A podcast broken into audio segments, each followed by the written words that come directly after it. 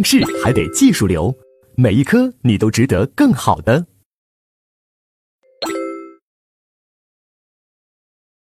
好，那接下来我们就看第二节单位犯罪。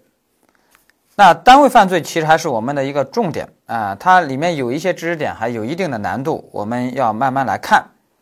我先问大家一个案例，你给我思考一下。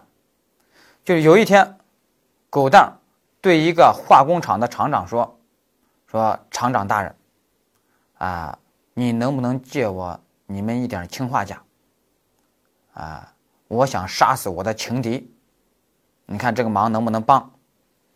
这个厂长说：“行，能帮，咱们也是好朋友。你要多少？”狗蛋说：“我要一斤。”厂长说：“啊，要一斤？你是想毒死人，还是想噎死人？你是用什么方法弄死他？”啊，狗蛋说：“啊，我还是想毒死他。”那厂长说：“哇，你要毒死你的情敌，你的情敌有多少？”是不是一个合成铝啊？要这么多氰化钾啊？他说啊，我的情敌就一个，就是狗剩啊。他说行行行行啊，那我就给你一斤，给了一斤。然后呢，狗蛋呢用了半斤，放到狗剩的这个水杯里，狗剩不知情，咣喝了，死翘翘了啊。那我的问题是，狗蛋肯定。是定故意杀人罪实行犯是吧？那这个厂长呢怎么办？假如说当时厂长出借这一个氰化钾的时候，他不是一个人擅自决定，如果是他们厂领导集体决定，啊，说愿意帮这个忙，啊，厂领导集体决定，啊，以这个厂工厂的名义、化工厂的名义借给狗蛋去杀人，那这时候这个化工厂。他怎么处理？能不能定故意杀人罪的帮助犯？啊，大家可以带着这个问题，我们来看单位犯罪的问题。好，那我们翻到二十八页，我们先看单位犯罪啊的分类。第一个分类，单位犯罪分为两种，一种叫纯正的单位犯罪，也就是说只能由单位构成，你自然人都构成不了。比如说最简单的单位行贿罪、单位受贿罪，是吧？那第二种是什么？不纯正的单位犯罪，就是单位和自然人都能构成的犯罪。比如说，最典型的就是生产销售伪劣产品罪啊，像这些罪，单位和个人都能构成。当然还要注意的，还有一种叫什么呢？纯正的自然人犯罪，也就是说，只能由自然人构成，单位啊还构成不了。比如说我们刚才说的故意杀人罪啊、盗窃罪、诈骗罪。这些只能由自然人构成，单位还不构成啊。那我们在这里面需要大家特别记的是什么呢？就是我们金融诈骗犯罪里面一共有八个具体罪名啊，但是有三个罪名是只能由自然人构成，单位构成不了啊。这三个呢，第一个是什么？贷款诈骗罪，第二是信用卡诈骗罪，第三个是有价证券诈骗罪啊。贷款诈骗罪和信用卡诈骗罪都考过了，就有价证券诈骗罪一直没考。你把这三个呢顺便记一下。不过他这个罪名也好记，你看贷款诈骗罪，那那那叫什么？贷款。信用卡诈骗罪是什么？信用是吧？有价诈证券诈骗罪是什么？有价是吧？我们车润好老师就把这个给大家提炼了一个口诀，就叫贷款信用有价，哈哈，贷款信用有价啊，你这么去记。啊，就这三个，只有这三个只能由自然人构成，单位是不能构成的。剩下其他五个啊，比如说集资诈骗罪啊什么的，信用证诈骗罪啊，保险诈骗罪啊，他们是单位和自然人都能构成。好，这给大家提醒一下。好，接下来我们看第二个成立条件，单位犯罪的成立条件，第一个主体条件。主体条件主要探讨一个问题，就是说这个单位要成立犯罪的话，这个单位要求不要求有。法人资格啊，探讨这个问题，那我们直接给结论，就是一般情况下不要求这个单位有法人资格啊，也就是说，他即使没有法人资格，也是能构成单位犯罪的啊，也是能构成单位犯罪。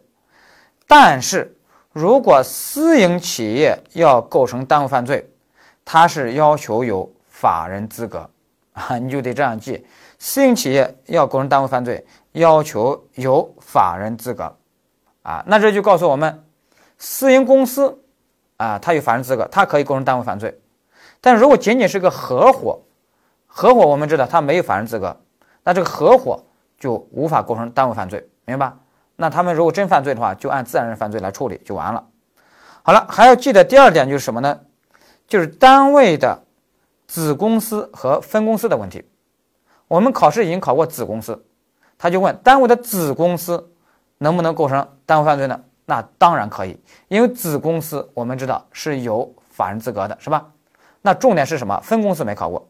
那我们的分公司往往就是一个什么分支机构？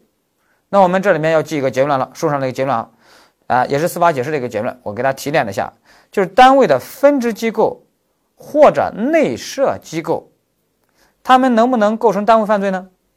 啊，我们的结论是可以，但必须符合两个条件。第一个条件是什么？以自己的名义去犯罪。第二个是什么呢？违法所得归你这个机构自己所有。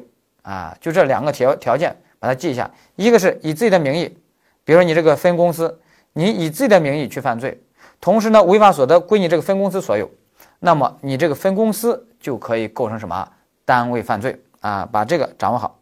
好，这是主体条件。接下来呢，重点是什么？主观条件。那单位犯罪最重要的主观条件就是什么？要体现单位的意志。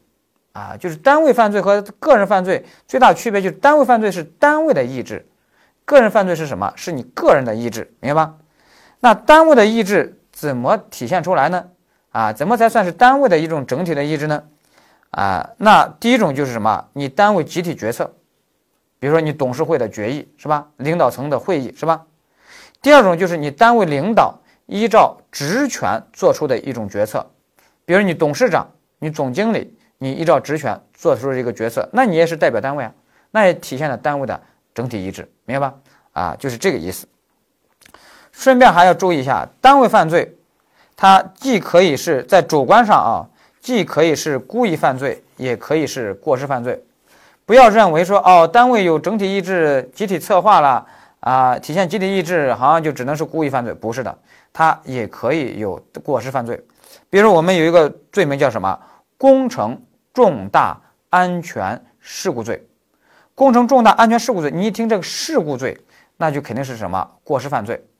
那这个又是个工程，哎，那这个罪的啊主体就就是什么？就是单位，比如说建设单位啊，监理单位啊，你们呢？比如说建设单位，你们这个啊建筑公司集体决策，偷工减料啊，认为问题不大。啊，问认为问题不大，房塌塌不了，塌不了。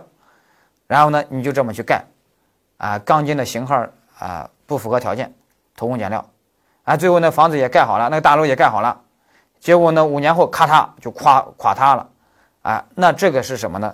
就是一个工程重大安全事故罪，那犯罪主体就是你们这些单位。好了，接下来呢，我们要注意一个什么问题呢？就是有个考点叫揭开单位的面纱，揭开单位的面纱，其实跟我们那个公司法上有个揭揭开公司的面纱啊，原理是一样的。揭开单位的面纱是啥意思呢？就是有些时候你把单位揭开单位的面纱，你把单位作为你犯罪的一个幌子，作为一个犯罪的马甲，那么我现在就要把你这个马甲撕掉。直接就定你个人犯罪就完了，明白吧？啊，那司法解释在这里面就规定了两种情形，第一个就是什么呢？你成立单位时的主要目的就是犯罪，哈哈，你成立这个单位的主要目的就是犯罪。比如说，狗蛋跟小芳他们两个说，咱们一起啊找几个人成立一个公司，啊，咱们要有个公司的章程，啊，那章程的第一条就写，本公司的宗旨就是啊，为了实现。啊，人类人人都能吸一口毒品的理想，啊，本公司的营业范围主要是贩卖毒品，啊，你说你这样的公司，啊，你去贩毒，我给你定单位犯罪吗？肯定不，我肯定是个人犯罪，是吧？啊，第二个司法解释说了是什么呢？就是你成立单位的时候啊，你的主要目的可能还是好的，啊。但是干着干着呢，你最后的主要活动变成犯罪，那这时候我还是要给你定个人犯罪、自然人犯罪。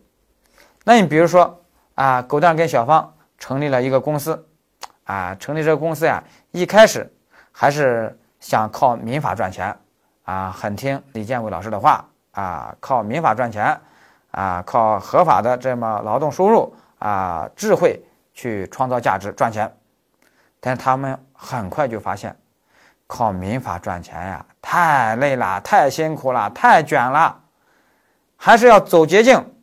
富贵险中求，还是找靠刑法赚钱啊？买了一部刑法典，开始在里面翻有什么赚钱的方法啊？翻着翻着，嗯，贩毒这个活儿不错啊，他们就开始去主营业务就变成贩毒啦，或者主营业务就变成生产销售假药啦，生产销售伪劣产品啦，啊，他们就干成这个事儿了啊！他们已经跳出了民法的红海，然后呢，富贵险中求。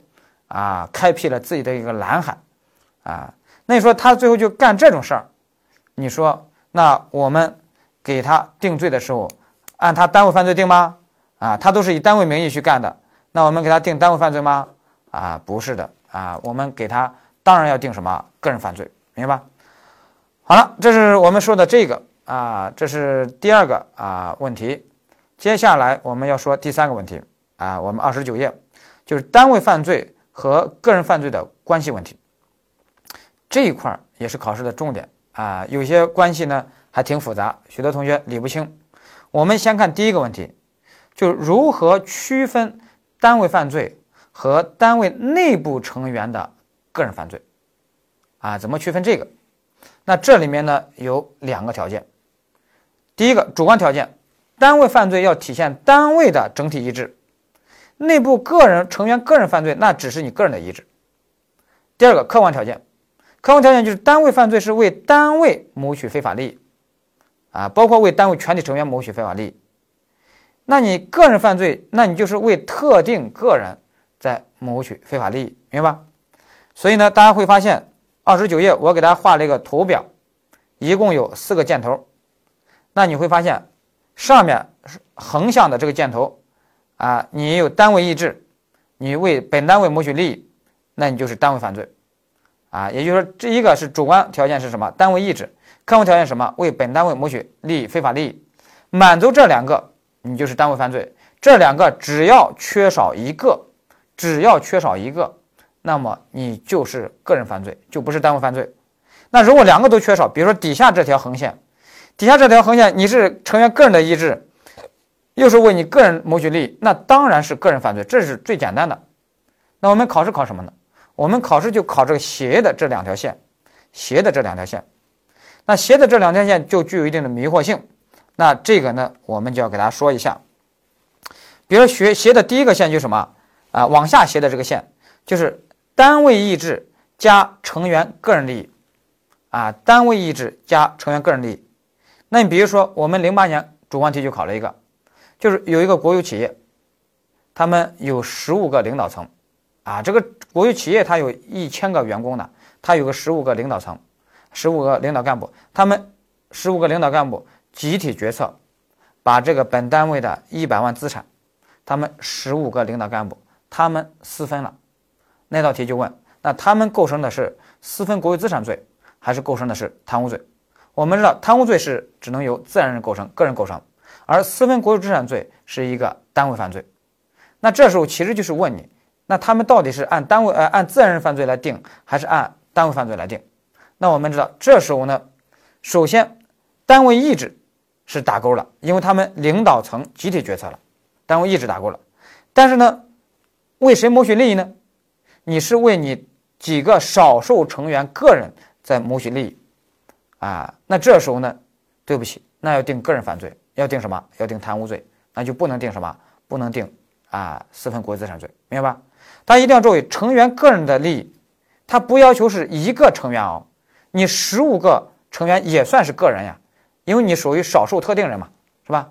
当然，我问大家引申一下，这道题没考过的，如果十五个领导层集体决策，说这一百万分给我们啊单位全体成员，人人有份儿，啊普惠制啊人人有份。那这时候呢，我们认为你就是为这个单位全体成员，其实也就是为单位在谋取非法利益了啊。那这时候你就是一个什么单位犯罪？那要定的是什么私分国有资产罪，明白吧？啊，就是这个意思。好了，这是往下的这条线考过。啊，这条斜线考过，那往上的这个斜线，这个箭头考过没有？也考过，那就是成员个人的意志，但是又为什么又为本单位谋取利益？那我们一五年就考了一道题，考了一个什么呢？就是有一个公司呀，他一直不执行，他败诉了，他拒不执行，他这个啊呃，就是他一直不积极执行这个判决。那有一天，人家。法官，执行庭的法官就来到这个公司，来到这公司呢，结果那天刚好有一个啊部门经理，这个部门经理他自己个人决定啊，就打人家这个法官啊，这个事儿呢领导层都不知道啊，那他个人决定，他觉得我要为单位的利益，我要打他们啊，我要暴力抗拒啊，把他们赶走啊，要这么干。那么我们认为，在这个里面，他是个人自己决定的，啊，那领导层又不知道，也没给他授权，那么这体现的是他个人的意志，而不是人家单位的意志。虽然你现在是为单位的利益，啊，但是呢，最终你是要定个人犯罪，而不能定什么单位犯罪，明白吧？他这就是往上的这个箭头啊，要把它要掌握好。好，这是我们说的这个。单位犯罪和单位内部成员个人犯罪啊，该怎么区分？就是这样区分。好，接下来大家翻到三十页，那我们还要看一下单位和个人的共同犯罪问题啊，这个呢也需要我们注意一下。首先，大家在这里面就是掌握一个点，你就明白了，就是说单位犯罪，它就是单位本身的犯罪，它可不是各个成员个人之间的共同犯罪啊。它不是成员个人之间的共同犯罪，因为成员个人之间的共同犯罪还是体现你个人的意志。那我们说单位犯罪要体现单位的整体意志啊，把这点要掌握好。还有就是要注意，就是甲单位和乙单位啊，也可以，他们之间也可以构成什么？构成单位犯罪。那甲单位和单位之外的另外一个个人，可不可以构成共同犯罪呢？啊？也是可以的，明白吧？也是可以的。好，这个呢就给大家提醒一下就可以了。接下来我们要说第三个问题，就是单位实施纯正的个人犯罪的问题。啊，这个问题那就是重点了。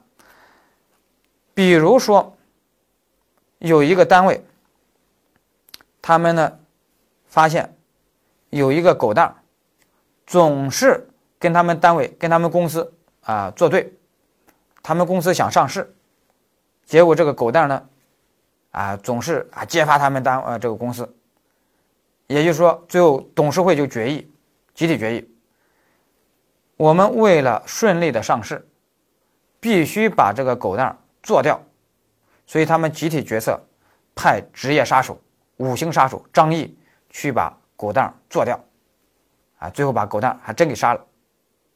那我的问题是，那这个职业杀手肯定个人定一个故意杀人罪，啊啊，实行犯没问题是吧？那这个公司呢，这个单位定啥？啊，那这个单位能不能也定一个故意杀人罪呢？没法定，因为你这个单位没法构成故意杀人罪，因为故意杀人罪只能由个人构成，这就是我们说的。但是你单位又实施了一个纯正的个人犯罪，怎么办？啊，我们立法解释。在这里面给大家有规定，就是如果单位实施一个只能由个人构成的犯罪，怎么办呢？因为给你单位没法定这个罪，那我就定谁？我就定你单位里面的领导个人的这个个人犯罪啊。这个领导个人主要是两种人，一种就是主管人员，一种就是直接责任人。啊，我有时候呢给大家为了说起来简单一点，就说直接责任人啊，就说给你这个直接责任人。定这个个人犯罪，定这个故意杀人罪，比如说给你就可以定什么啊？给你这几个领导就可以定故意杀人罪的教唆犯，而那个职业杀手是故意杀人罪的什么实行犯啊，就可以这样去定。好了，那我再问大家，如果单位集体决策啊，最后是什么呢？说到电啊，这个电用的太多了，咱们要盗电啊，那我们说，那他们单位又没法定盗窃罪，那我们就定单位里面的领导个人，就是比如说直接责任人啊，定这个什么盗窃罪就完了。好了，那你把这个理解了以后，那接下来我要让大家回答一下，啊，狗蛋 用这个氰化钾杀人这个事儿。那狗蛋构成故意杀人罪的实行犯，没问题是吧？那这个他们这个化工厂集体决策帮狗蛋，那这个化工厂能不能定故意杀人罪的帮助犯呢？没法定，啊，因为故意杀人罪只能由个人构成。那这个案件怎么处理呢？那就是化工厂里面的那些领导个人，啊，比如说直接责任人，啊，他可以构成啊狗蛋的故意杀人罪的什么帮助犯，啊，就是这么定。大家把这个呢掌握好就可以了。好了，这个单位犯罪的这个和个人的关系我们处理好了以后，那接下来就是最后一个问题，就是单位犯罪的处罚问题。这个处罚问题一共有两个呃小问题。第一个处罚规则，处罚规则呢，记住两句话，原则上是既罚单位，既处罚单位，也处罚个人。当然，这个个人我说了，主要是两种人，一种是主管人员，一种是直接责任人。啊，主管人员、责任人基本上都是大领导、小领导，是吧？你就记住大领导、小领导啊。好了，那例外的是什么呢？例外是单罚，单罚是什么呢？是只罚个人，不罚单位，就只处罚你那个大领导、小领导，啊，就不再处罚单位了，啊，不再处罚单位。好了，那我要给大家再说一下，如果是双罚制，既处罚单位又处罚个人的时候，处罚单位的时候，你说对单位能怎么个处罚？给他施加怎样的刑罚？有些同学给他判个呃死刑，有些同学说给他判个无期徒刑。啊，你给他咋判嘛，是吧？所以对单位的处罚只是一种罚金，而且都不都不包括什么没收财产，啊，只有罚金，啊，所以呢，对单位的这个刑罚只有罚金，把这个啊也就记住就可以了。而且处罚的，如果处罚个人的话，只有什么主管人员和直接责任人，只有这两类人，只有这两类人。当然要注意，这两类人。也得是人家真的参与了这个单位犯罪，才负责的，明白吧？啊，因为有些单位它大了，它那部门经理多了，是吧？那如果是你财务部门跟那个大领导在那，财务部门跟那个大领导在那，呃，开个开个开个会，然后呢，干了一个什么逃税的什么事儿，但是人家后勤部门的领导根本就没参与这个事儿，就不知道，那你不能说把这个中层领导全部。啊，小领导这什么全部都给你抓了，都要定这个罪，那肯定不行，明白吧？也得是他要参与，明白吧？他要参与，啊，要注意这个问题。好，这是处罚规则。那接下来呢，就是最后一个问题，就这个单位犯完罪之后啊，这个单位没了该怎么办？没了该怎么办呢？啊，也有司法解释，但是呢，我给大家把司法解释提炼成一个图表，我们来看一下就可以了。一种是真没了，一种是假没了。真没了就是什么呢？这个单位犯完罪之后啊，他被撤销了、被注销了、被吊销营业执照了，或者破产了，这都是算真没了。那真没了以后，我们处理结论是什么？直接追究直接责任人的刑事责任，其实也就是直接追究那些领导的个人的刑事责任。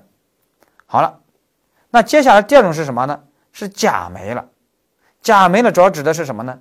就是你这个单位啊，被合并到被吞并到另外一个新单位了，啊，被人家给吞并了、合并了。那这时候注意，我们的处理结论是什么？那要追究原单位的单位犯罪，追究原单位的单位犯罪，啊，因为你不是真没了，你是假没了，你是藏到一个新的单位里面了，明白吧？追究原单位的单位犯罪，啊，这一点呢。